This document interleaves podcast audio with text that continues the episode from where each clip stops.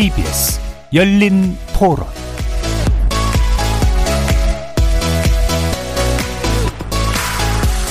안녕하십니까. KBS 열린 토론 정준희입니다. 불합리하다고 생각하거든요. 누구나 다 뭐 평등하잖아요. 죄를 지었으면 누구나 다 죄에 대한 대가를 받아야 되는데 대통령이었다고 대가를 안 받고 사면 처리한다는 거는 올바르지 않다고 생각하거든요. 시기적으로 보면 국민들을 위해서 감성 파괴를 용어로 많이 쓰는 그런 것들이 별로 좋아 보이진 않아요. 현실적으로 몸이 안 좋고 문 대통령이 이제 퇴임 전에 마지막으로 사면하는 거니까 적극 반대는 아니고 어쨌든 어쩔 수 없는 현실은 인정한다는 거죠. 과거 뭐 일부 대통령이 사면권을 좀 많이 남용을 했었죠. 한 측면은 있죠. 근데 뭐 이번 케이스로만 봐서 사면권을 제한해야 된다는 건 반대. 국민들의 많은 동의를 얻어서 어떻게 보면은 탄핵이 된 거잖아요. 탄핵은 그렇게 했는데 사면은 그냥 대통령 고유 권한이니까 그렇게 결정하는 거는 조금 동의하기가 어려워요. 그걸 꼭 막 제한해야 된다라는 생각은 하지는 않는데 대선을 앞두거나 총선을 앞두거나 그런 시기에 있어서 그런 중요한 결정을 하는 거는 고려해 볼 필요가 있지 않나. 대선에 영향은 미칠 수 있겠죠. 아무래도 TK 정서에서는 좀 우호적으로 뭐 할 수 있는 이런 부분도 생기지 않겠나. 이재명 후보한테 더 유리하지 않겠나 이런 생각이 듭니다. 가장 취약한 지역이 그 TK 쪽이잖아요. 사면에 대한 대통령 고유 권한이기 때문에 고유의 권한에 대해서는 인정을 하는 게 맞다고 생각을 해요.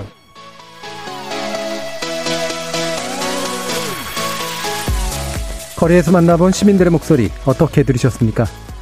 오늘 KBS 열린 토론에서는 문재인 대통령이 이번에 단행한 박근혜 전 대통령 사면에 대해 논의해 보려고 합니다. 지난 24일 크리스마스 이브에 박근혜 전 대통령의 특별 사면이 전격 발표됐습니다.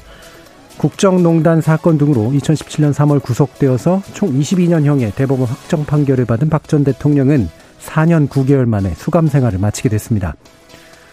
이번 결정은 다소간 전격적으로 이루어진 면이 있어서 정치권 안팎에는 미묘한 정적이 흐르기도 했는데요. 그동안 박 전 대통령 사면에 선을 그어왔던 민주당 지도부와 이재명 후보 측에서는 당혹감이 내비쳐졌고 국민의힘에선 대놓고 환영하기도 반대하기도 어정쩡해하면서 야권 분열이 부추겨질까 염려하고 있습니다. 물론 시민사회에선 촛불 국민의 공감을 얻지 못한 결정이라며 강한 불만을 표시하고 있죠. 또 여론조사 등을 통해 나타나는 민심은 딱히 반기지는 않지만 또 그렇다고 크게 반대하지는 않는 모습이죠. 청와대는 대통령 임기 내 국민통합을 위해 사면을 단행했을 뿐 어떤 정치적 의도나 고려가 없었다는 입장을 밝혔는데 사법부의 판결 효력을 정치시킬 수 있는 대통령의 사면권은 그 자체로 고도의 정치적 행위일 수밖에 없는 게 또 사실입니다. 올채 이어 이번에 다시 불거진 논란을 계기로 대통령의 고위 권한인 사면권에도 제한이 필요하다는 견해도 있어서요. 박근혜 전 대통령 사면 결정의 정치적 파장을 해석해보고 대통령의 사면권이라는 본질적 문제에 대해서 여야 정치인 두 분과 논의해 보도록 하겠습니다. KBS 열린 토론은 여러분이 주인공입니다. 문자로 참여하실 분은 9730으로 의견 남겨주십시오. 단문은 50원, 장문은 100원의 정보 이용료가 붙습니다. KBS 콩 그리고 유튜브를 통해서 무료로 참여하실 수 있고요. 모바일 콩에서는 보이는 라디오로도 만나실 수 있습니다. 시민 논객 여러분의 뜨거운 참여 기다리겠습니다. KBS 열린 토론 지금부터 출발합니다. 살아 있습니다. 토론이 살아 있습니다. 살아있는 토론, KBS 열린 토론. 토론은 라디오가 진짜입니다. 진짜 토론, KBS 열린 토론.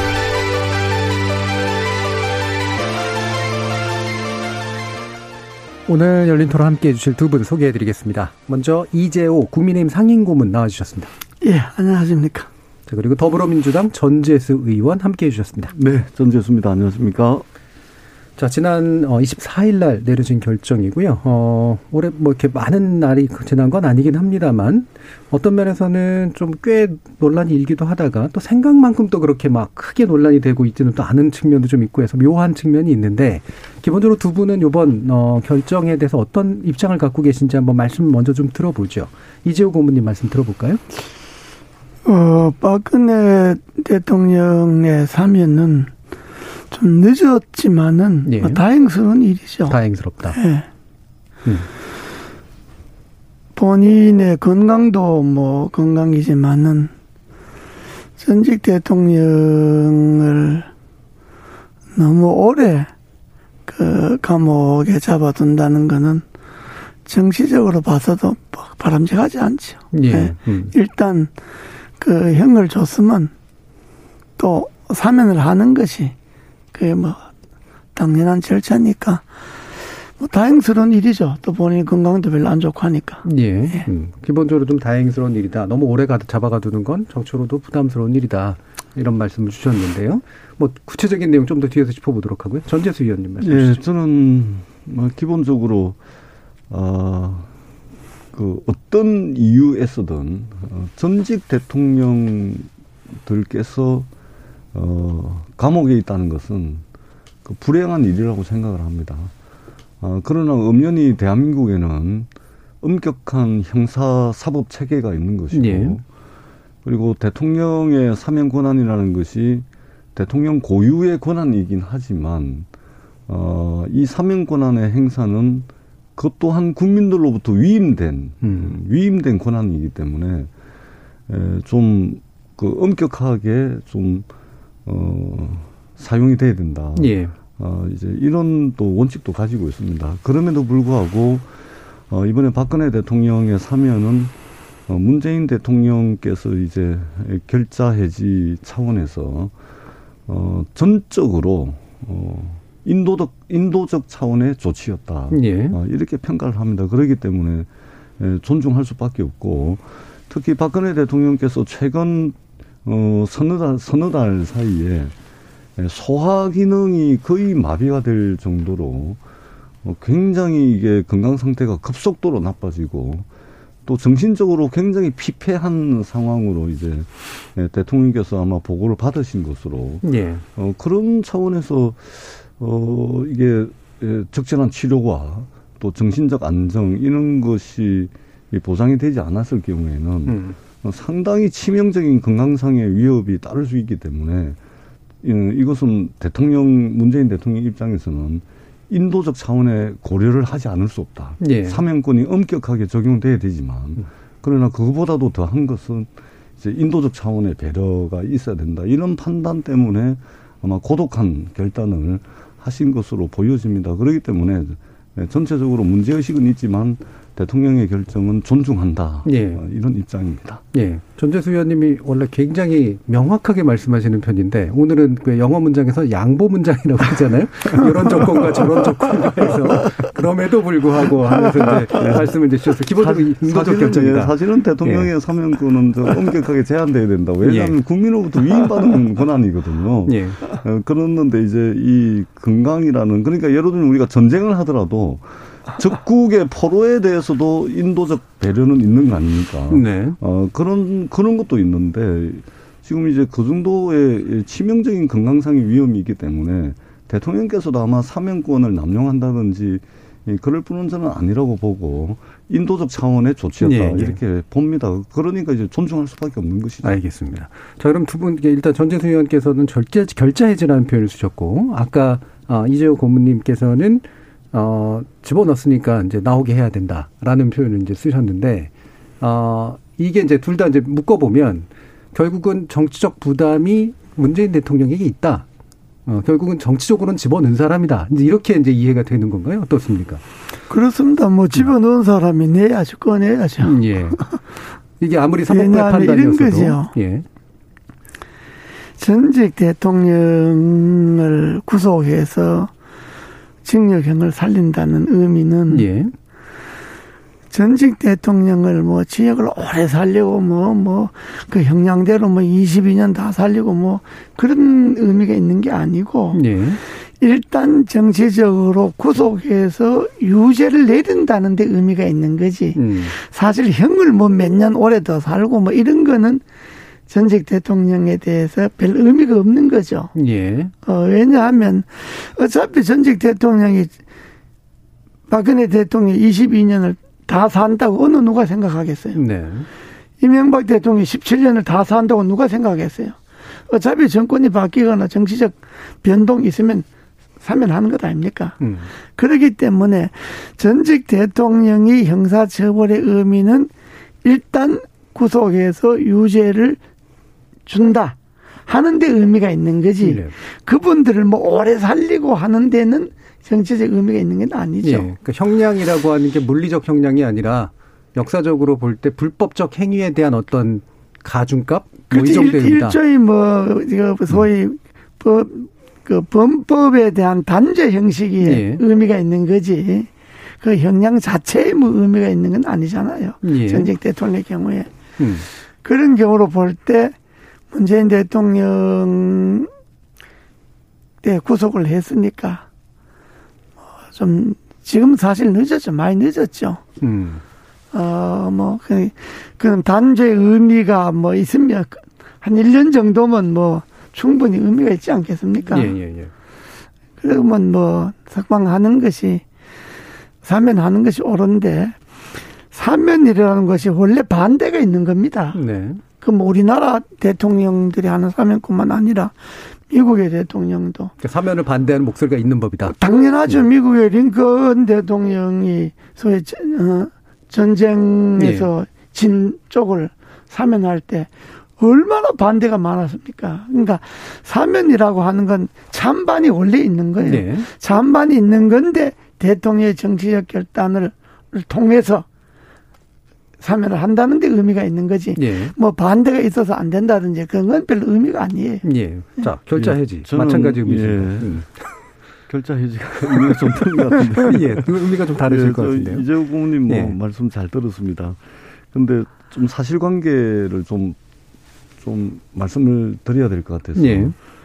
그, 이제 박근혜 대통령의 수사, 그리고 구속, 그리고 기소, 구형에 이르는 모든 절차는 문재인 정부하고는 상관이 없습니다. 어, 박근혜 대통령이 2017년도 3월 31일 날, 어, 감옥을 가거든요. 3월, 2017년 3월 31일 날 구속이 됩니다. 네. 근데 문재인 대통령은 2017년 5월 10일 날 취임을 합니다. 그리고 그 전에 황교안 국무총리가 대통령 권한 대행을 하면서 박영수 특검이 출범을 했고요. 그리고 그 박영수 특검의 특별검사팀의 수사팀장이 윤석열 검사입니다. 그리고 여기 수사를 총괄했던 윤석열 검사 이 특검팀에 의해서 수사와 구속과 기소와 45년에 달하는 구형이 이루어진 것입니다. 구속이 되고 난 뒤에 문재인 정부가 취임을 한 겁니다. 그리고 어 이재호 고모님 잘 아시다시피 특별검사는 대통령이라고 그래서 영향을 미칠 수 있는 그런 수사팀이 아닙니다.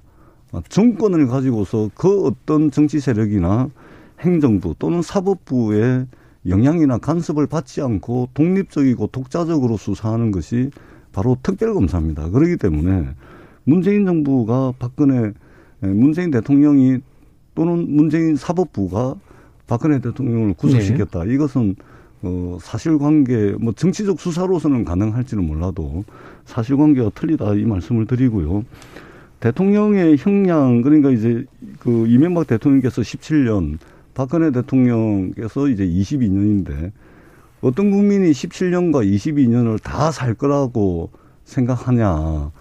어, 그 말씀의 뜻을 제가 모르는 바는 아닙니다. 음. 아, 그럼에도 불구하고 우리 국민들께 오해를 좀 드릴 수 있다. 왜냐면은 은밀하게 사법적 판단에 의해 가지고 17년과 22년의 형을 받은 겁니다.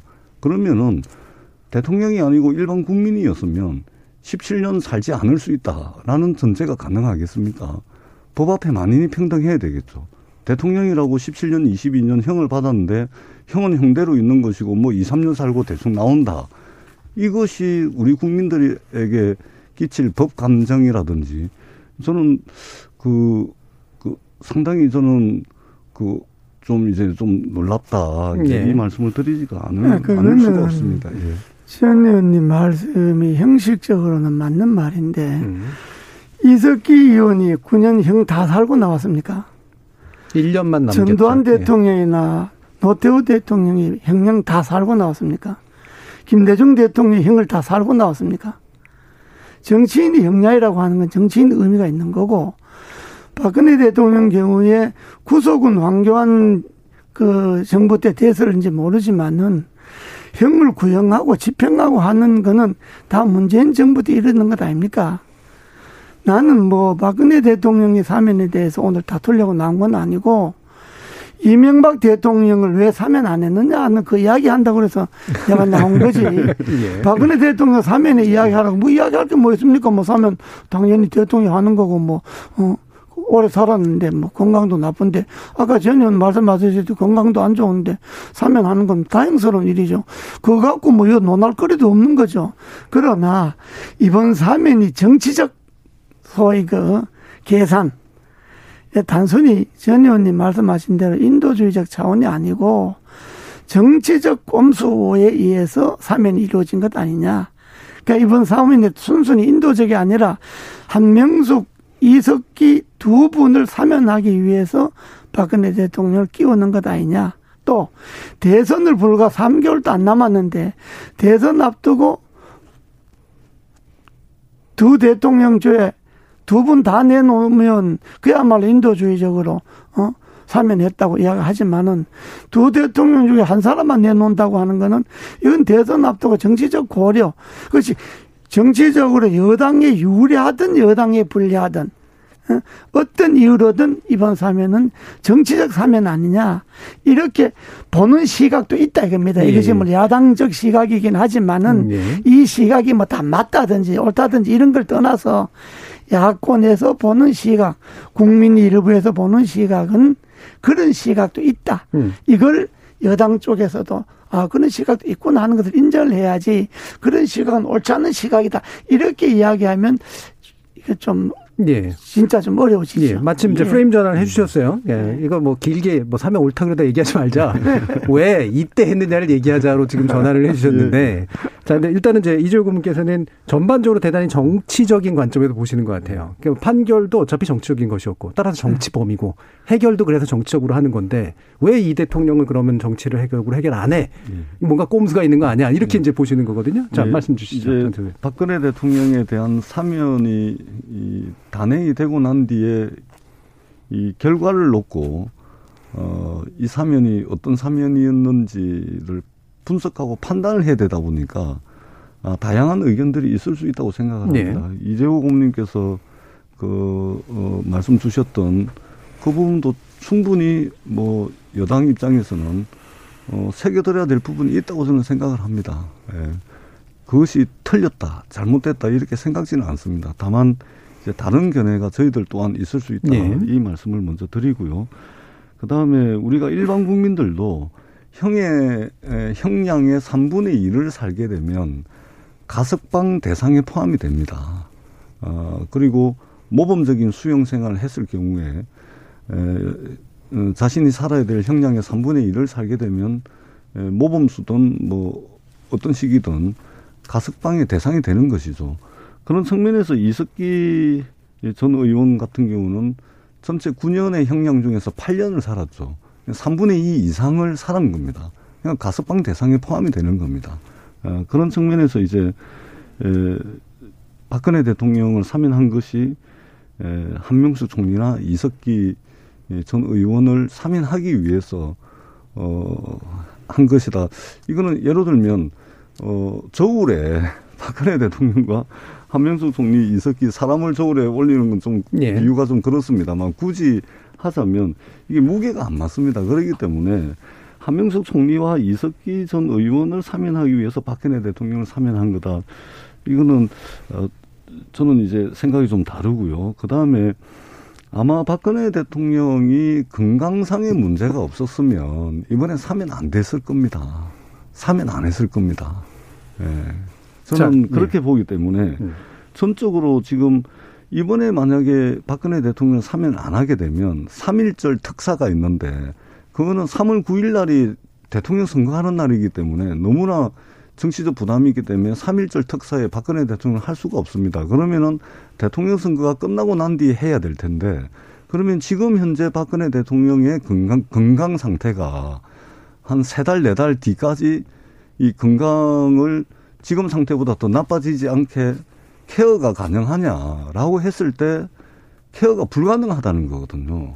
그러기 때문에 이게 대선을 앞두고 있는 민감한 시기임에도 불구하고 이 건강 상태를 저 이미 보고를 받고 다 듣고 있는데 그걸 내몰라라 하고 인도적 조치를 취하지 않는다. 이것은 문, 문명 국가에서는 있을 수 없는 야만적 행위이기 때문에 에, 문재인 대통령께서 인도적 어, 조치를 한 거다. 이렇게 예. 이제 봐주시는 예. 것도 괜찮지 않을까. 일단 그러니까 지금. 예, 구별을 좀 해야 되는 게 이석기 전 의원은 말씀처럼 가석방 요건을 채워서 법무부가 이제 가석방을 한 거고요. 그렇습니다. 한명숙 전 총리는 자기 형을 다 살았고 나중에 나와 있는 상태에서 복권이 된 거고 박근혜 전 대통령은 잔해 연기가 이제 면제가 되면서 사면 및 복권이 이루어진 대통령의 결정이었었죠. 그래서 이게 이제 동등한 거는 분명히 일단은 좀 아닌 것 같은데 이거를 그게- 굳이 먹고 묶어서 말씀하시는 이유가 뭔지. 그 형식적 그 논리로 말하면 지금 그렇게 설명할 수 예. 있어요. 근데 그 지금 전 의원께서 문명국가에서 야만적인 행위다라고 말씀하시는데 그 말 맞습니다. 전직 대통령을 두 사람이나 감옥에 저렇게 장기간 가둬 놓는 거는 어느 나라에도 보기 힘든, 볼 수 없는 일이죠. 그 자체가 문명 국가에서 야만적 행위입니다. 야만적 행위고, 내가 지금 내, 제 말을 잘못 들으면, 왜 박근혜 대통령 내주고 이명박 대통령 안 내주냐, 이런 식으로 들을 것 같아서 그건 아니다. 예. 그래서 내가 처음에 박근혜 대통령의 사면 석방은 참 다행한 일이다라고 내가 먼저 이야기를 했고 그걸 비교해서 왜 누구는 내주고 누구는 안 내주냐 이런 차원에서 얘가 말하는 게 아니고 대통령의 사면권을 이야기하니까 사면권을 이야기하니까 그 사면권의 형평성, 공정성, 또 타당성, 또 정치적 시기 뭐 이런 여러 가지를 고려했을 때 영사면을 하려면 두 대통령을 다 사면하는 것이 옳았다. 이런 이야기지. 뭐 왜 박근혜 대통령 사면하고 이명박 대통령 사면 안 하냐. 이런 그 이야기가 아니라고 하는 것을 먼저 잘 들어주시고 지금 그렇답니다. 정치인의 사면이라고 하는 건 형기가 사실 없습니다. 제가 제가 다섯 번 구속되었습니다. 박정희 대통령 때 세 번, 전두환 대통령 때 한 번, 노태우 때 한 번. 다섯 번 구속돼서 10년 넘게 감옥을 살았는데 한 번도 감옥에서 제가 제 형기를 다 채운 적이 없습니다. 2년 받았으면 한 1년 반. 다 정치적 사면. 그러니까 그 당시 물론 긴급조치고 방공법, 구안법 이런 보안법 뭐 이런 정치적 범죄였지만 저, 저 죄명이었지만은 다, 다 적당한 계기가 있으면 정치적 계획이 있으면 다 사면을 해서 석방돼서 제가 나왔지. 그래 한 번도 형기를 뭐 5년이면 5년 다 산 일이 없고 3년이면 3년 다 산 일이 없습니다. 종합적으로 제가 뭐 10년 반 정도를 살았지만은 정치인이라고 하는 거는 그, 그 구속될 시기의 정치적 환경 하고 또 석방할 석방할 시기의 정치적 환경 이게 맞추어서 정치적으로 판단하는 것이 사면이지. 아까 말씀하신 대로 뭐 17년 구형 이제 선거하고 22년 했는데 어떤 국민이 그거 다 안 살 거라고 생각하느냐 이렇게 말씀하시는데 그건 그렇지 않고 정치인들이 형기라고 하는 거는 정치적 환경에 따라서 얼마든지 일찍 나올 수도 있고 또 이번처럼 늦게 나올 수도 있는 건데 예. 이 사면권을 갖고 자꾸 그걸 그 색칠을 해갖고 어 호도해갖고 인도적으로 했고 대통령의 사면권을 칭송하는 것처럼 그렇게 여권에서는 말하는 것도 당연하겠지만은 야권에서 볼 때는 반드시 그런 순수한 눈으로만 보지 않는다 하는 시각도 있다고 하는 것을 현 예. 정부가 알아야 된다 이 말입니다 예, 제 예. 말은. 순수한 눈으로만 보지 않는다는 맞는 것 같은데 전 그, 완전히 예. 정치적인 눈으로 또 보는 거는 예. 또 다른 문제잖아요. 예. 아니 그 이재호 고문님께서 이제 가혹한 음, 군사 독재 정권에 맞서서 어, 민주주의를 위해서 오랫동안 투쟁을 하신 분이시죠. 네. 그런 측면에서 이제 이재호 고문님은 양심수였습니다. 음. 양심수. 어, 말하자면 어, 정권에 반대하는 사람들을 탄압을 하는 차원에서 에, 박정희, 전두환, 노태우 군사 독재 정부가 이재호 고문님을 투옥을 한 것이고 정치적으로 사회적으로 이제 타살을 한 것이죠. 그렇기 때문에 이재호 고문님은 양심수입니다. 어, 어디 내놔도 부끄럽지 않은 양심수였죠. 이런 분들에 대해서는 독재 정권이 무너지고 민주주의 정권이 들어서게 되면 온 국민의 박수를 받으면서 당연히 남은 형량 그거 채우지 않고 석방하는 것이 당연한 것이죠. 이게 global standard입니다. 국제사회가 인정하는 어, 인권의 기본적인 이 개념인 것이죠. 그런데 그 고모님 이명박 대통령과 박근혜 대통령은요.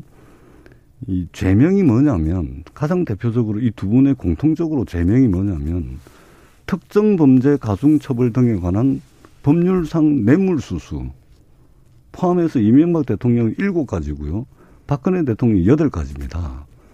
이재호 고모님은 독재 정권에 저항한 양심수였고 이명박 박근혜 대통령은 뇌물수수입니다.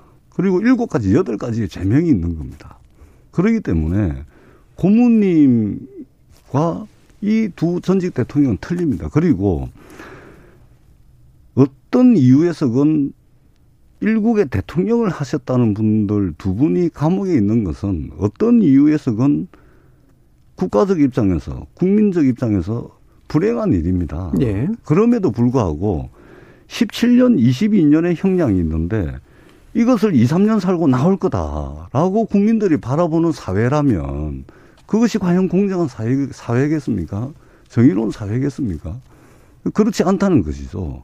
그럼에도 불구하고 치명적인 건강상의 위험이 있기 때문에 전쟁터에서 적군의 포로에 대해서도 인도주의적 조치를 하는데 이 문명국가 21세기 문명국가인 대한민국에서 이 대통령이 사면을 안 할 수 있는 방법이 있습니까? 그러니까 이것을 너무 정치적으로 바라보고 하는 것이 물론 지금 대통령 선거를 앞두고 있는 굉장히 민감하고도 특수한 어 정세에 취해 치, 치, 그 맞이하고 정세이기 때문에 뭐 그렇게 과도하게 해석을 할 수가 있는데 이것은 그냥 제가 문재인 대통령을 오랫동안 지켜본 바에 의하면 문재인 대통령의 캐릭터는 어떻게 보면 좀 카톨릭 사제 같은 그런 캐릭터거든요. 그러니까 계산에 능한 분이 아니에요. 예. 그런 측면에서 제가 볼 때는 예. 이것은 이제 좀 이게 네, 인도적 제가 차원의 삼인했다. 비록 원론적인 얘기긴 하지만 중요한 부분이라 예, 근본적인 태도의 차이가 나타나는 영역이 바로 이건데, 그러니까 기존에 이제 예를 들면 양심수라든가 정치범이라고 하는 거는 사법부가 이재호 고문님은 양심수죠. 예, 그러니까 대한민국을 사법부가- 대표하는 양심수시죠. 사법부가 네. 사법적인 판단을 그럼요. 내린 게 자유롭고 독립적이 못- 못한 상태에서 내린 판단이었기 그렇습니다. 때문에 정치적으로 네, 교정해 준 건데 그렇습니다. 지금 그러나- 민주화 이후의 사법부의 판단은 사법부의 독자적인 판단인데 거기에 대한 네. 개입이 제한돼야 된다 이제 이 얘기시잖아요. 네, 맞습니다. 뭐 예. 나는 그저 전 의원님 말씀에 뭐 반론을 제기한다든지 그런 생각 전혀 없고요. 음. 그 말씀도 일리가 있는데 그러나 이명박 대통령이나 박근혜 대통령의 당사자 입장에서 돌아가 보면 이건 완전히 정치적 탄압으로 보는 거죠.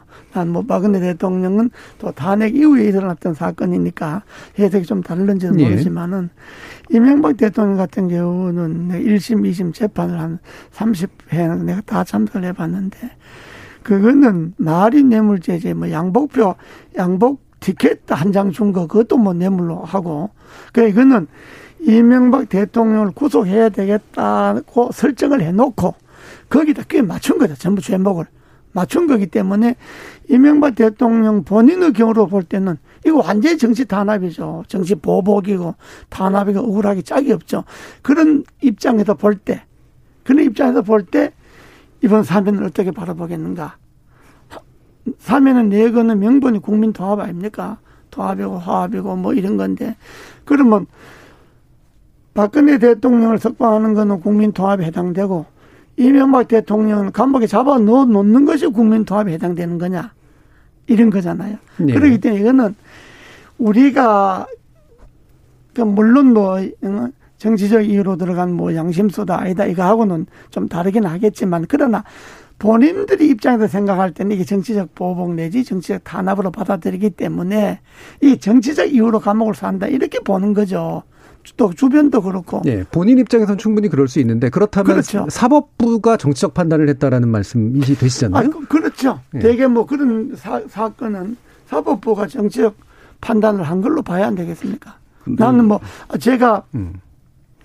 뭐 구체적으로 이야기하면 뭐 또 재판에 뭐그 예. 공소 사실 갖고 또 다투는 게 되면 이게 전문적 들어가니까 예, 그건 예. 빼고 그 크게만 이야기해 보면 예. 어, 아까 그 저 전 의원도 말씀하셨듯이 어떤 이유로든 전직 대통령 두 사람이 감옥에 가 있다고 하는 건 불행한 일이다 하는 거 그 차원에서 볼 때 그 차원에서 볼 때 나는 사면도 그 입장에 기인해서 사면을 해야 되는 것 아니냐 뭐 이런 이야기지 그 내용을 뭐 여기서 뭐 기, 네. 그. 우리가 뭐 변호사도 아니고 뭐 법조인도 아니고 그걸 따질 수는 예, 없잖아요. 그 부분은 그러면 지금 일단 네. 그 정도까지 마무리 짓고요. 이게 네. 일부, 일부에서 좀 더 말씀을 나누고 싶은 부분은 아까 정치적이라고 이제 얘기를 네. 해주셨기 때문에 이 시기가 정치적으로 유리하건 불리하건 간에 정치적이다라는 이제 말씀을 주셨잖아요. 예.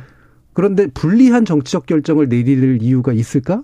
만약에 필요, 정치적이라면 유리하기 때문에 한 게 아닐까라고 질문할 수 있을 것 같은데. 아, 당연하죠. 예, 어떤 부분이 그렇다고 보시는 거예요? 아니 지금 그 선거를 대선을 뭐 불과 한저한 70여 일 남았나요? 네, 70 여일 80일 남았죠. 네. 앞두고 어 전격적으로 두 대통령 중에 한 대통령만 사면한다고 하는 거는 그건 고도의 정치적 계산에 딸려 있는 거니까 그 정치적 계산은 아무래도 사면한 쪽에서 보면 어, 여당의 여권에 유리한 국민이 조성될 것이다. 라는 생각으로 사면을 한 것이다. 그것이 정치적 사면이니까. 예. 만약에 사면을 했는데 이게 전적으로 선거 앞두고 여당이 불리하다. 이렇게 하면 사면하겠습니까? 음. 그러니까 상식적으로. 그게 유리한 측면이 예를 들면 야권의 친이와 친박의 분열을 유도했기 때문이다라고 전제할 수도 있고 아니면 뭐 예를 들면 야권의 우호적인 표 가운데 일부를 여권에 돌리려고 하는 거다라고 해석할 수도 있고 어느 쪽이신가요? 아무 그 그거는 뭐 친이 친박 분열이라 하는 거는 그건 이미 다 끝난 거고요. 예. 왜냐 그러면 이명박 대통령이나 박근혜 대통령이 다 대통령 끝나고 뭐 임기 끝나고도 지금 뭐 감옥 사는 것도 한참 되는데 네. 지금 뭐 친이 친박이 분열할 게 뭐가 있습니까? 음. 다, 다 끝난 건데 그런 차원이라기 보다가 이번 사면이 두 가지가 있죠. 하나는 이건 내 판단입니다. 내 네. 생각이 뭐 전적으로 내가 주장하는 건 아니고 에, 이석기, 한명숙 두 분을 사면하기 위한 끼워넣기 사면이다. 이게 하나. 두 번째는 이번 사면이야말로 정치적 꼼수다.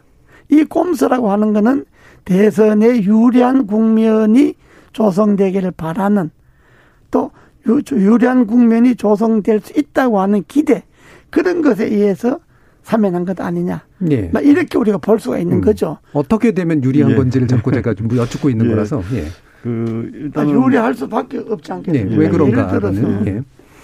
저는 대한민국의 형사 사법 체계가 그렇게 허술하다 이렇게 생각지는 않습니다. 물론 완벽하지는 않겠죠.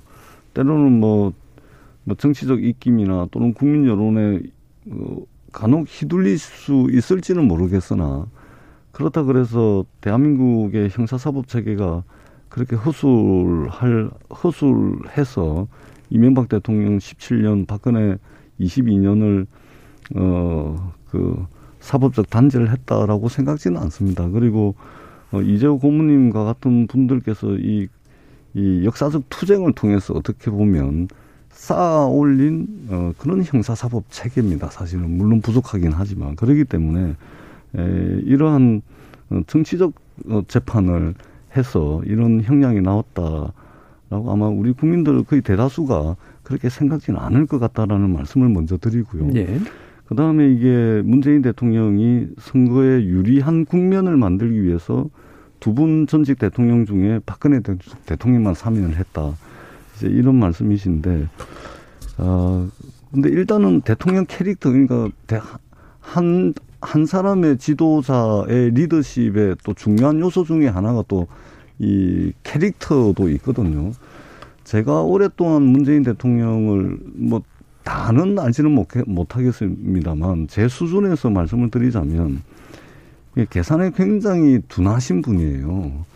어, 좀 답답하다 할 정도로 어, 계산적이지 못한 분이 예, 문재인 대통령입니다. 그래서 저희들이 때로는 뭐 굉장히 많이 답답해 하기도 하고 그래서 제가 이제 비유로 든 것이 이제 카톨릭 사제 같은 분이다 이렇게 말씀을 드렸는데 그런 캐릭터로 볼 때 그러한 고단수의 정치적 계산을 하고서 어, 사면을 한 것은 아니다 이렇게 먼저 말씀을 드리고 또 사면을 하고 난 뒤에 민주당이 대통령 선거 국면에 유리한 지형이 형성되고 있지를 못합니다. 오늘만 하더라도 천 개가 넘는 촛불 시민단체들이 지금 데모하고 난리가 났습니다. 예. 예. 바로 그 부분이 예, 제가 또 예. 궁금했던 거예요. 민주당의- 실제로 여권이 받아들이는 그- 건 약간. 당황해하는 느낌이었거든요. 예. 예. 그리고 이것이 어 계산에 의하고 또 대선에 도움을 받으려고 유리한 국면을 만들려고 했으면 민주당 지도부든 아니면은 이재명 후보든 긴밀하게 협의를 했겠죠. 전혀 어 그렇지가 않. 저도 이제 캠프에 있습니다만 이 저희들도 굉장히 이게 놀란 소식이었고 어, 그러기 때문에 지금 유리한 국면이 전혀 조성이 되고 있지도 않습니다. 그렇다 예, 예. 그래서 그 고모님 잘 아시다시피 이제 친박 친이는 이미 없어진 거 아닙니까? 이 없어진 친박 친이가 개파 싸움을 해가지고 말하자면 적, 그 국민의힘이 적정 분열을 한다든지 그럴 가능성도 하나도 없고, 없고. 그럴 징조도 없고 네. 그런 움직임도 없습니다. 그러니까 박근혜 대통령과 이명박 대통령 두 분 중에 한 분만 사면하고 한 분은 감옥에 남겨놓은 이, 이, 저, 어, 결정이 어떤 식으로 대통령 선거에 에, 민주당에게 도움이 되는지 예. 사실은 어, 말씀은 그렇게 하실 수가 있는데 손에 잡히지 않는 추상적 주장이다 이렇게 이제 보는 맞습니다. 것이죠. 예, 그, 그 말씀은 그 일리가 있는 말씀인데 제가 이저 사면하는 날그 인터뷰 뭐 여러 군데서 할 때 제가 그 이야기 했어요. 아마 문재인 정부에서 문재인 정권에서는 뭔가 정치적 계산에 의해서 사면을 분리 사면을 했을지 모르는데 그건 오판이다. 그건 오히려 그렇게 안 될 것이다. 기대하는 대로 안 될 것이다. 어? 대선을 앞두고 유리한 국면을 조성하기 위해서 사면했다 그러면 오히려 이거는 대선을 앞두고 여당에 불리한 걸로 작용할 것이다. 네, 그렇게 제가 이야기했는데 지금 그 제가 뭐 전 의원 그저 앞에서 이렇게 말하기는 뭐 좀뭐 하지만은 그건 어차피 뭐 당이 다르니까 지금 그 사, 사법 정의라든지 사법 공정이라든지 이런 거는 문재인 정부 들어서서 다 무너졌다고 봅니다. 저는. 문재인 정부 들어서서 사법 정의나 사법적 공정이 무너지지 않았으면 대통령에 의해서 임명받은 검찰총장이 들이받고 그만두고 나와서 야당 대통령 후보가 됐겠어요. 그러니까 그리고 김명수 대법원장 체제에서 일어났던 일들, 김호수 지금 검찰총장 하에서 일어났던 일들 이런 걸 보면 적어도 문재인 정권 하에서 검찰이나 법원이나 이 사법 정의 체계는 바닥까지 무너졌다. 예. 이렇게 보는 것이 저희 야당의 예. 시각입니다. 네, 여기까지 듣겠습니다. 굉장히 예. 큰 차이가 보이는 이제 시각이기 때문에요. 그 입장까지 좀 들어봤고요. 청취자들도 문자를 보내주셔서요. 그거 들어보고 입으로 이어지도록 하겠습니다. 정의진 문자 캐스터. 네, 지금까지 청취자 여러분이 보내주신 문자들 소개합니다. 0013님, 현직 대통령의 고뇌를 인정합니다. 이제는 박근혜 전 대통령이 어떻게 행동하느냐에 달렸다고 봅니다.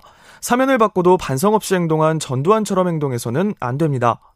6545님, 대통령이면 누구보다 높은 도덕성이 필요하고 책임 또한 누구보다 높아야 된다고 생각합니다. 전직 대통령이 감옥에 있다고 당연히 사면해야 하는 건 아니라고 봅니다. 최순옥님, 일국의 대통령에게 일반인보다 더 높은 도덕성과 책임이 요구되듯이 죄를 지었다면 더 중형을 내리고 법적 원칙을 지켜야 한다고 봅니다. 대통령이라고 범법 행위에도 특혜를 준다면 전직 대통령이 감옥에 가는 불행이 계속 반복될 겁니다. 8429님, 정치인들이 어떤 잘못을 하든 인도주의다, 통합이다라는 이유로 사면한다면 검찰의 자기 식구 감싸기와 다를 게 없다고 봅니다. 3203님, 근대화의 발판을 세우신 분의 자녀이자 오랫동안 정치에 몸담아온 전직 대통령입니다. 사면을 두고 왈가왈부하는 자체가 참 부질없다는 생각이 듭니다. 6169님, 법은 만인에게 평등하다는 말은 도대체 언제 쓸 수 있는 말입니까? 약자는 법을 지키는데 강자는 법을 어기고도 자유로울 수 있다면 과연 만인에게 평등하다고 할 수 있을까요? 다른 나라는 어떤 식으로 사면이 이루어지는지 궁금합니다. 2277님. 대통령 특사권은 전근대적 유물입니다. 제왕적 대통령제에 대한 문제의식을 가지고 이를 고치고자 한다면 일반 사명권만 남기고 특별 사명권은 폐지해야 할 제도입니다. 법치주의 원칙은 법의 지배이자 법 앞에 평등입니다 해주셨고요. 부자 세상님. 박근혜 대통령 본인이 부정하게 사익을 추구했나요? 사면 당연하고 오히려 늦었습니다라고 보내주셨네요. 네, KBS 열린 토론. 이 시간은 영상으로도 생중계하고 있습니다.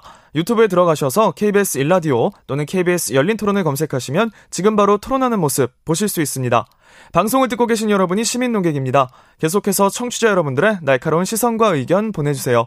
지금까지 문자캐스터 정의진이었습니다. 토론이 세상을 바꿀 수는 없습니다. 하지만 토론 없이 바꿀 수 있는 세상은 어디에도 없습니다.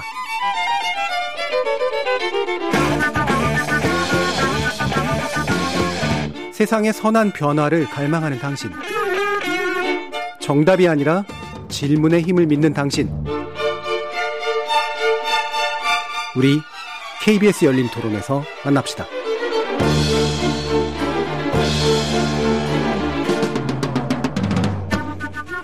KBS 열린 토론, 박근혜 전 대통령 사면 관련된 논란에 대해서 짚어보고 있는데요. 더불어민주당 전재수 의원, 국민의힘 이재호 상임고문 이렇게 두 분과 함께 하고 있습니다.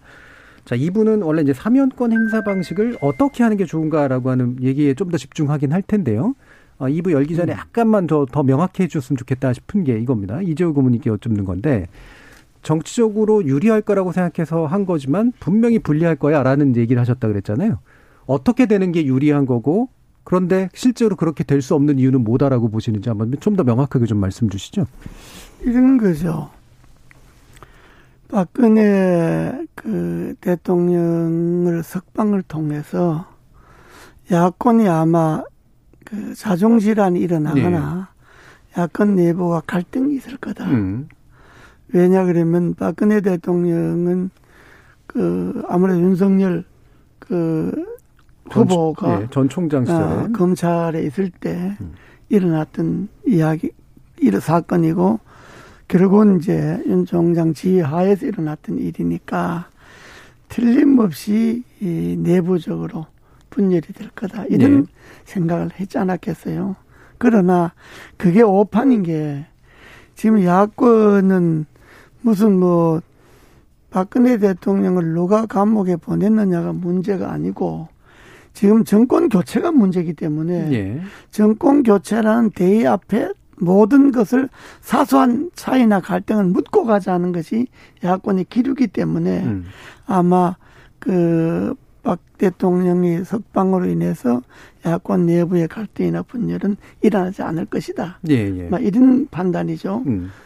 또두 번째로 아마 중도층들이지 않습니까? 네. 중도층들이 박근혜 대통령을 석방함으로 인해서 아까 우리 전 의원님 말씀드린 인도주의적 차원에서 아마 많은 역시 그 문재인 대통령이 그런 사면 결단에 대해서 그 공감하는 예. 사면 참 잘했다 이런 그 중도층들이 표가 음. 아 여당으로 올 수도 있다 이런 생각을 했을 텐데 그 중도층들이 표가 그야말로 박근혜 대통령만 사면하고 이명박 대통령 계속 감옥에 놔뒀기 때문에 예. 오히려 중도층들이 형평성의 문제라든지 음. 이런 걸 봐서 이번 사면의 의미가 빛이 발했다. 음. 그렇기 때문에 에, 현 정권이 뭐 꼭 그런 의미에서 사면을 했는지 아닌지는 모르겠지만은 정치적 계산에 의해서 꼼수 사면을 했다면 그건 뭐 성과를 효과를 거두기 어려울 것이다. 네. 이런 이야기. 네, 야권 분열을 네. 의도했을 것이나 실제로 일어나지 않을 가능성이 높고 그다음에 중도층을 끌어들이려고 했으나 오히려 어, 형평성을 잃은 사면이기 때문에 중도층이 안 움직일 것이다. 이제 이렇게 이제 판단해 주셨는데요. 예. 여러 번만 강조해 예. 주셨습니다만 예. 간단히 답변 듣죠. 예. 그 이재호 고모님 조금 전에 말씀 주셨는데 이 정도의 그, 그 정치적 상상력은 음. 이재호 고모님 정도 되는 정치 고수들이나 가능한 겁니다.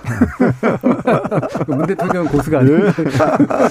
아니 이재호 고모님 예. 그 박정희 정권 때부터 그그 그 아무도 이 나서기를 주저하고 나서기 어려운 그그 그 음혹한 박정희 군사 독재 정권에도 맞섰던 분이에요. 예. 그리고 쭉 오셔가지고 그 이명박 대통령 계실 때 이제 그 장관도 하시고 국회의원도 여러 차례 하시고 이 정도 되는 정치적 고수 수준 정도 돼야 이 정도 정치적 상징력을 발휘하죠.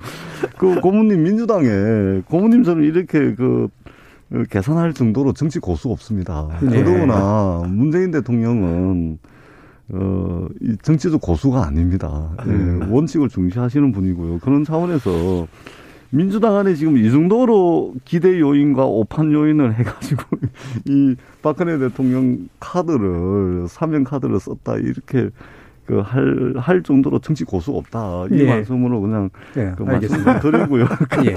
그리고 제가 한 가지 이제 말씀을 안 드리고 넘어갈 수가 없는 게 음. 문재인 정부 들어서 이제 사법 정의 공정 사법 공정 이게 무너졌다라는 이 말씀은 저는 이제 좀 고모님 말씀과는 완전히 틀립니다. 이 고모님 잘 아시겠지만은 대한민국 검찰이 견제받지 않고 책임지지 않고 내사 수사 기소 공판 전 과정에 말하자면 압도적 특권의 영역에 있는 이 검찰은 국민의힘이든 민주당이든 어떤 식으로든 견제와 균형의 원리 위에 굳건하게 세우는 것이 사실은 여야를 떠나가지고 어, 역사적 과제였지 않습니까? 그런 차원에서 저희들이 검찰 개혁을 했고 그 사이에 비본질적인 요인들로 인해 가지고 좀 국민들로부터 오해도 받고 또 국민들로부터 지탄도 많이 받아왔습니다. 그러나 이것이 무슨 정치적 그 고려 때문에 했던 검찰 개혁이 아니고 문재인 대통령이 노무현 대통령과 함께 예, 그 오랜 역사를 쭉 같이 해오면서 지상 과제로 여겼던 것입니다. 그 예. 과정에 이제 예, 뭐이 여러 가지 문제점들이 문제가 나오면서 이제 검찰 개혁의 본질은 어디로 사라져 버리고 이것이 권력 투쟁 비슷하게 된 건데 사실은 윤석열 후보가 어 무너져가는 사법 정의에 맞서서 싸우다가 저항하다가 뛰쳐나와가지고 국민의힘의 대선 후보가 된 것이 아니죠. 그들의 기득권을 지키려고 저항하다가 어 그렇게 된 것이고 그리고 법무부에서 그 정직 2개월 징계를 했지 않습니까? 법원 1심 판결이 이미 나왔습니다. 정직 2개월도 가벼운 거다. 오히려 더센 어, 징벌을 해도 어, 그것은 가능했다. 이렇게 벌써 법원에서 1심 판결이 나왔고요. 그리고 네. 최근에 이제 공정과 상식의 가치가 이제 윤석열 후보 스스로에 의해서 많이 좀 무너져 내리고 있습니다. 그러기 때문에 문재인 정부 들어서 어, 사법 정의가 무너졌다 이렇게 이제 예, 말씀을 하시는 것은 좀 과도한 이제 표현이 아닌가 예. 그런 생각을 하게 됩니다. 예. 한번 뭐 치셨으니까 다시 반격하신 거 정도로 일단 정리를 하고요.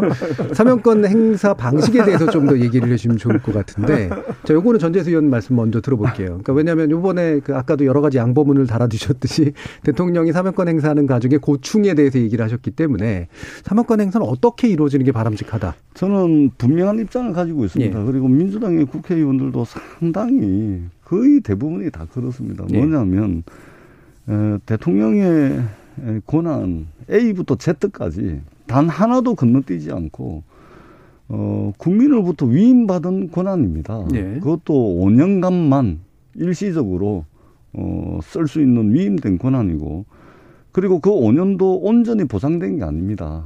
박근혜 대통령 탄핵되는 거 봤지 않습니까? 어, 주권자 국민의 뜻과 다른 어, 행위를 하게 되면 탄핵도 당하는 겁니다. 그렇기 때문에 대통령의 모든 권한 A부터 Z까지 그 안에 사면권도 일부 들어가 있는 겁니다. 그렇기 때문에 큰 틀에서 위임받은 국민의 뜻, 주권자 국민의 뜻과 다른 그런 여론과 다른 사면권은 제한돼야 됩니다. 음. 예, 그렇습니다. 예, 그러니까 여론의 어떤 분위기와 분포에 따라서 사명권의 제한 행사 방식이 달라져야 된다. 그렇습니다. 예, 먼저 끌고 가기보다는 뒤따라가야 된다 그렇습니다. 이런 얘기신데요. 예, 어떠세요, 전 네, 이제 저는 그 생각은 좀 다릅니다. 예. 음.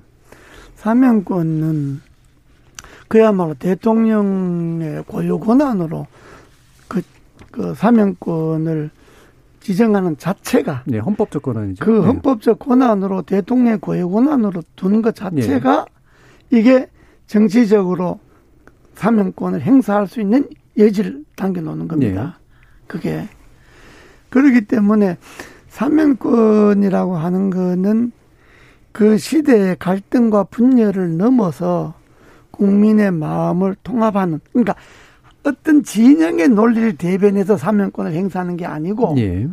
그 진영을 넘어서 갈등과 분열을 넘어서 국민들의 마음을 하나로 통합할 수 있는 그 차원에서 정치적으로 결단하는 게 음. 사면권이지.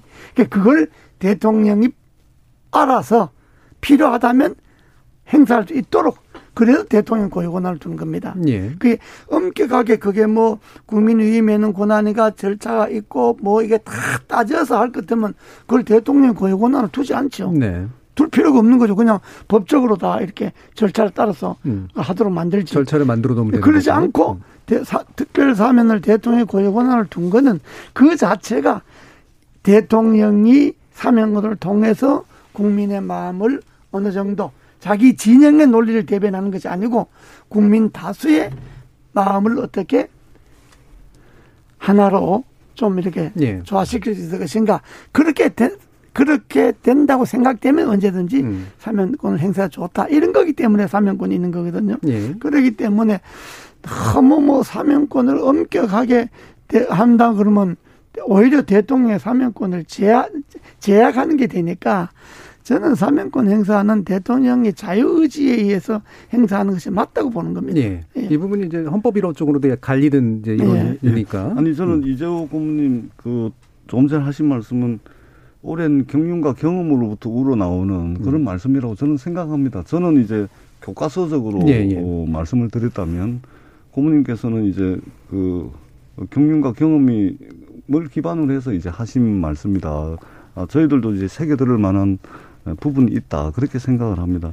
어, 대통령이 정말로 진영의 논리에 빠져서가 아니고 자기 척근 챙기기 위해서 사면권을 행사하는 것이 아니고 국민 다수의 어떤 어, 통합이라든지 또 우리 사회의 갈등과 어, 분열, 대립을 넘어서는 어떤 사면권의 행사라면 어, 어, 그 말씀이시거든요. 예, 예. 그렇기 때문에 저는 전적으로 동의를 합니다. 어, 근데 다만 우리 역사 속에서 이게 87년 헌법 체제로부터 이제 나온 것인데 노무현 대통령께서 여덟 번 사면을 하셨습니다.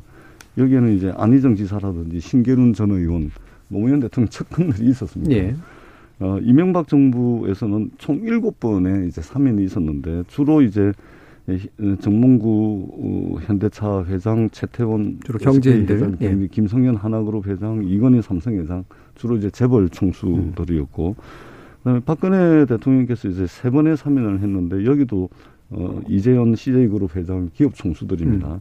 그리고 문재인 정부에서 다섯 분인데 예, 광우병 촛불 시위 이 구속자들 또 이제 세월호 참사 어, 규탄하다가 예. 이제 시위로 들어가신 분들 그러니까 이 문재인 정부의 사면은 요번에 박근혜 대통령 사면 빼고는 이 정치적이거나 또는 측근을 챙기거나 그런 사면은 없었습니다. 예, 예. 근데 역사적으로 쭉 이 대통령들의 이제 사면을 보면 이재호 고모님처럼 정말로 우리 국민들을 하나로 모으고 마음을 하나로 모으고 갈등을 치유하고 그야말로 대승적 차원에서 이렇게 사면권이 행사가 됐다면 음. 사실은 이제 헌법적 권한으로서 대통령의 사면권은 철저히 보호가 돼야 되겠죠. 예. 근데 지금 제가 쭉 말씀을 드렸지만 저도 노무현 대통령을 모셨지만 노무현 대통령께서 하신 그 사면 안에도 그때 그 당시 정치적 상황은 제가 구체적으로 잘 기억이 안 납니다만 어떻든 척권 척권 정치인이라고 할 수 있을 만한 분들도 사면 대상에 포함이 됐던 건 사실이거든요. 음.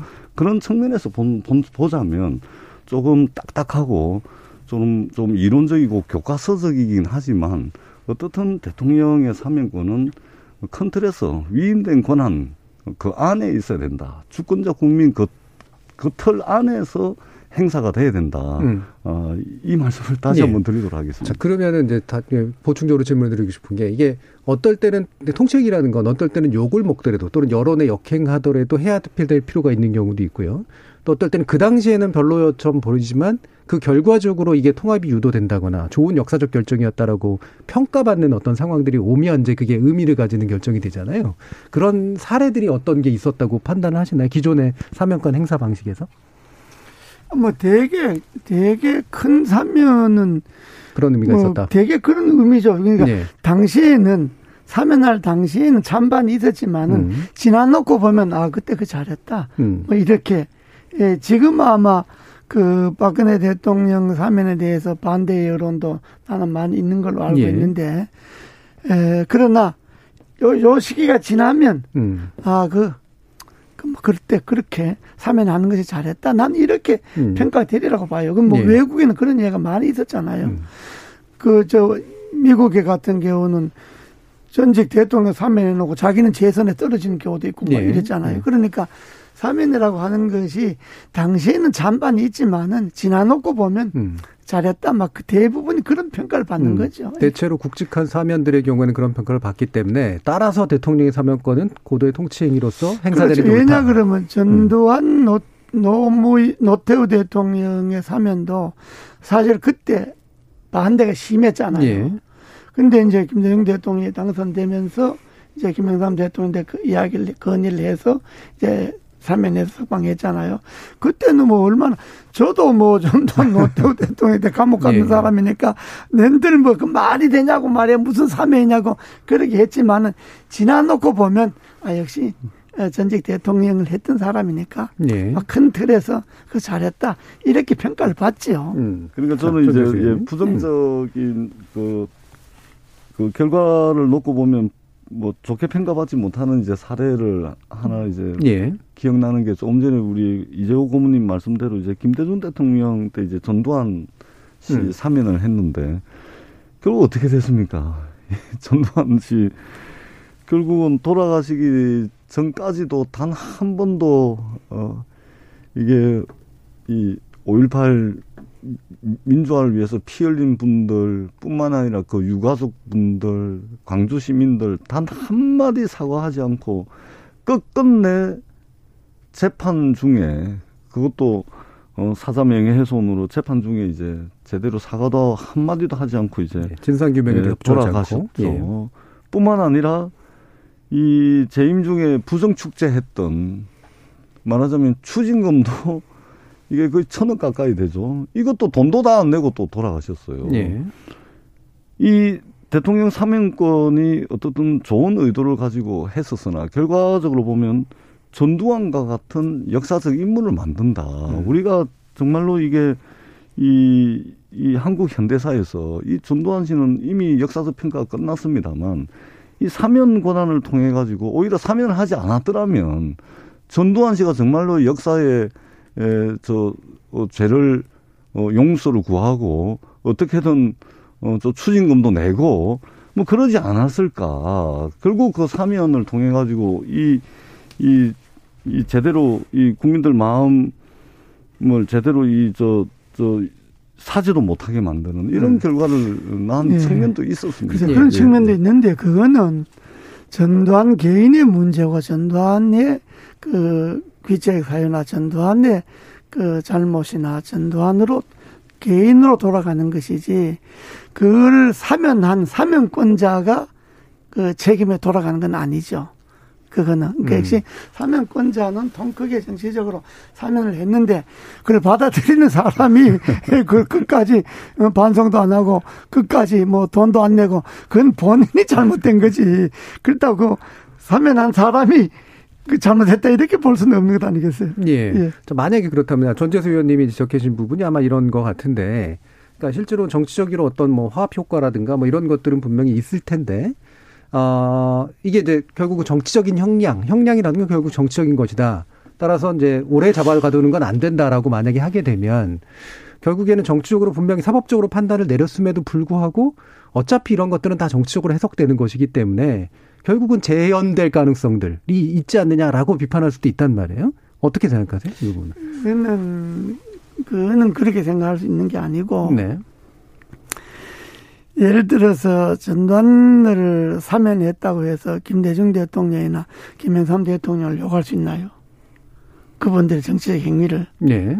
그거는 뭐 그, 생각이 다르겠죠. 욕하는 사람도 있고. 그거는 예. 그거는 사면을 받고 반성을 하지 않고 계속해서 그런 그 뉘우치지 않는 전두환의 잘못으로는 돌아가지만은 그럼에도 불구하고 사면을 한 김대중 대통령이나 김영삼 대통령들은 왜그 사면했냐 이렇게 말할 수는 없는 것 아닙니까? 네. 통치자라고 하는 거는 정치적 대통령이다, 뭐, 어? 한 국가의 지도자라고 하는 거는 본인을 사면했는데 저 사람이 반성한다고 뭐 또 나쁜 짓 할 거다. 요걸 계산하고 사면하는 건 아니잖아요. 네. 큰 틀에서 정치적 의미를 담아서 사면하는 거기 때문에 그렇다고 해서 그 사람을 뭐 감옥에 계속 살린다고 그래서 그 사람이 뭐 더 반성하고 뭐 그러겠어요. 음. 저는 그렇게 보지 않습니다. 왜냐 그러면 저희들 감옥에 서 보면요. 아, 뭐, 저, 일반 잡범들 있잖아요. 그 뭐, 아, 뭐, 지역 많이 주면 와서 반성할 거다 그러는데, 지역 많이 받고 들어오면요, 오히려, 어, 반성 그냥, 에씨, 이래 오히려 악감정 먹는 경우가 많다고요. 그러니까, 정치적 행위라고 하는 거는 그 사람의 모든 걸 다 헤아려서 하는 건 아니다. 예. 정치적 의미를 갖고 하는 것이지. 음. 그렇게 봐야 되지 않겠느냐. 뭐제 음. 생각은 그래요. 예. 예. 그러니까 우리 예. 예. 국민들께서 이제 대통령의 이번에 박근혜 대통령 사면 사면 권한의 행사 때문에 이제 대통령이 가지고 있는 특별 사면권이 이제 비판을 받는 지점은 왜 대통령이 행사하는 헌법적 권한인 이 사면이 특, 특별 사면이 왜 어, 대통령과 가까운 정치인 또는 이제 돈 많은 재벌들, 예. 돈 많은 기업인들 또는 동원할 수 있는 자원이 많은 소위 말해서 우리 사회 기득권자들 이 사람들에게만 그 적용이 되냐. 예? 결국 이제 잡아놓고 어차피 다 풀어줄 거 아니냐. 그렇습니다. 예. 그러기 때문에 국민들께서 비판하는 그 지점에서 우리가 해결점을 찾아야 되는 겁니다. 네. 그러면 그런 것들이 있을 수가 있는 것이죠. 어, 대통령의 사면권 행사에 있어서 특별히 예, 뭐 30대 그룹까지 100 대한민국의 100대 그룹의 경영진이나 회장이나 재벌 회장이나 또는 정치인과 관련된 사면은 반드시 국회 동의를 받게 한다든지 그런 장치를 통해서 예. 말하자면 어, 자신과 특수관계에 있는 대, 사면 권한을 행사하는 대통령과 특수관계에 있는 사람들을 말하자면 국회가 통제할 수 있는 장치를 마련한다든지 그러면은 국민들께서 비판하는 그 지점에 대해서 핀셋으로 말하자면 사면권 행사를 제약하고 규제를 할 수 있다는 것이죠. 네. 물론 어 이재호 고모님처럼 이제 대통령제 국가에서 대통령이 국민의 갈등을 치유하고 국민의 아픔을 위로하는 차원의 그런 어, 사면도 있을 수가 있습니다. 그런 거라면 국회가 굳이 이제 제안을 하더라도 국회가 반대할 수는 없는 것이겠죠. 음. 그런 측면에서 이제 어, 대통령의 사면 권한을 국회가 좀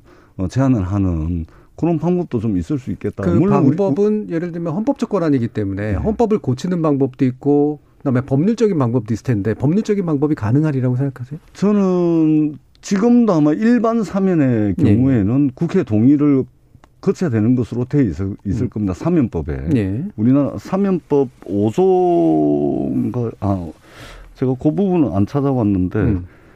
예, 일반 사면에 대해서는 지금 국회 동의가 필요합니다. 그 다음에 특별 네, 사면은 예, 예, 대통령의 고유 권한이거든요. 네. 그럼 일반 사면은 어, 대통령이 그 권한을 행사하되 국회 동의를 필요로 하고 음. 특별 사면에 대해서는 국회 동의가 필요 없는 대통령의 고유 권한으로 돼 있거든요. 네. 그러니까 이 특별 사면도 일반 사면처럼 하면 음. 국회 통제를 받은 어, 통제 장치를 마련할 수 있다는 것이죠. 예. 그렇게 하는 네. 개헌을 해야 되니까. 그렇습니다. 예. 예. 그렇죠. 개헌과 함께 예. 이제 그 법이 네. 고쳐져야 되겠죠. 그러니까 어떻든 이 특별 사면권도 어떻게 보면은 1987년 대한민국 헌법 체제의 음. 결과물이라고 볼 수가 있는 겁니다. 그러니까 네. 지금 아, 자고 일하면 세상이 변하는데 대한민국 헌법이 국민들의 삶을 규정하고 국가의 이 형태를 규정하는 헌법이 근 40년 가까이 변하고 있지 않다는 것은 예. 정말 안타까운 일이죠. 음. 자, 어떻게 생각하세요? 그 개헌할 예. 때 음. 지금 개헌할 때 됐죠. 예. 어, 개헌할 때가 몇 지났는데 개헌할 때 그 부분도 폭넓게 논의해볼 필요가 있죠. 네. 예, 그뭐 사명권 자체에 대한 어떤 일부 그 재검토는 필요는 한 것 같다 이렇게 네, 그러니까 그건 이제 음. 논의를 하는데 음. 그러니까 대통령 사명권을 헌법에 명시한 특별 사명권을 명시한 그 의미가 있거든요. 그렇죠. 이유가 있거든요. 예. 일반 사면권과 달리. 음. 그렇기 때문에 이제 대통령이 일종의 통치권이잖아요. 통치를 하는 데 있어서 그 권한을 헌법에서 이제 음. 제한을 하겠다는 건데 그건 뭐 네. 뭐 개헌할 때 여야가 합의를 하면 할 수도 있는 건데 음. 근데 그게 꼭 바람직할 거냐 하는 건 좀 그때 가서 논의를 해봐야지. 그러니까 우리 국민들께서 네. 양보를 양해를 해주실 만한 부분이 대통령의 사면권을 인정을 하되 정치인 재벌 회장 예, 예. 이 사람들에 대해서는 반드시 국회 동의를 얻어야 된다. 이래 하면은 예, 아마 대통령과 국회의원들은 반대할지 몰라도 예. 국민들은 충분히 찬성하실 수 있지 않을까. 그게 그렇지 예, 신분을 뭐 이렇게 명시하기가 좀 안 좋을 텐데요. 현재 정치를 하고 계시지만은 예. 그게 그렇게 귀하게 무슨 정치인과 재벌은 모심하고 그렇게 사면이라고 하는 거는 음.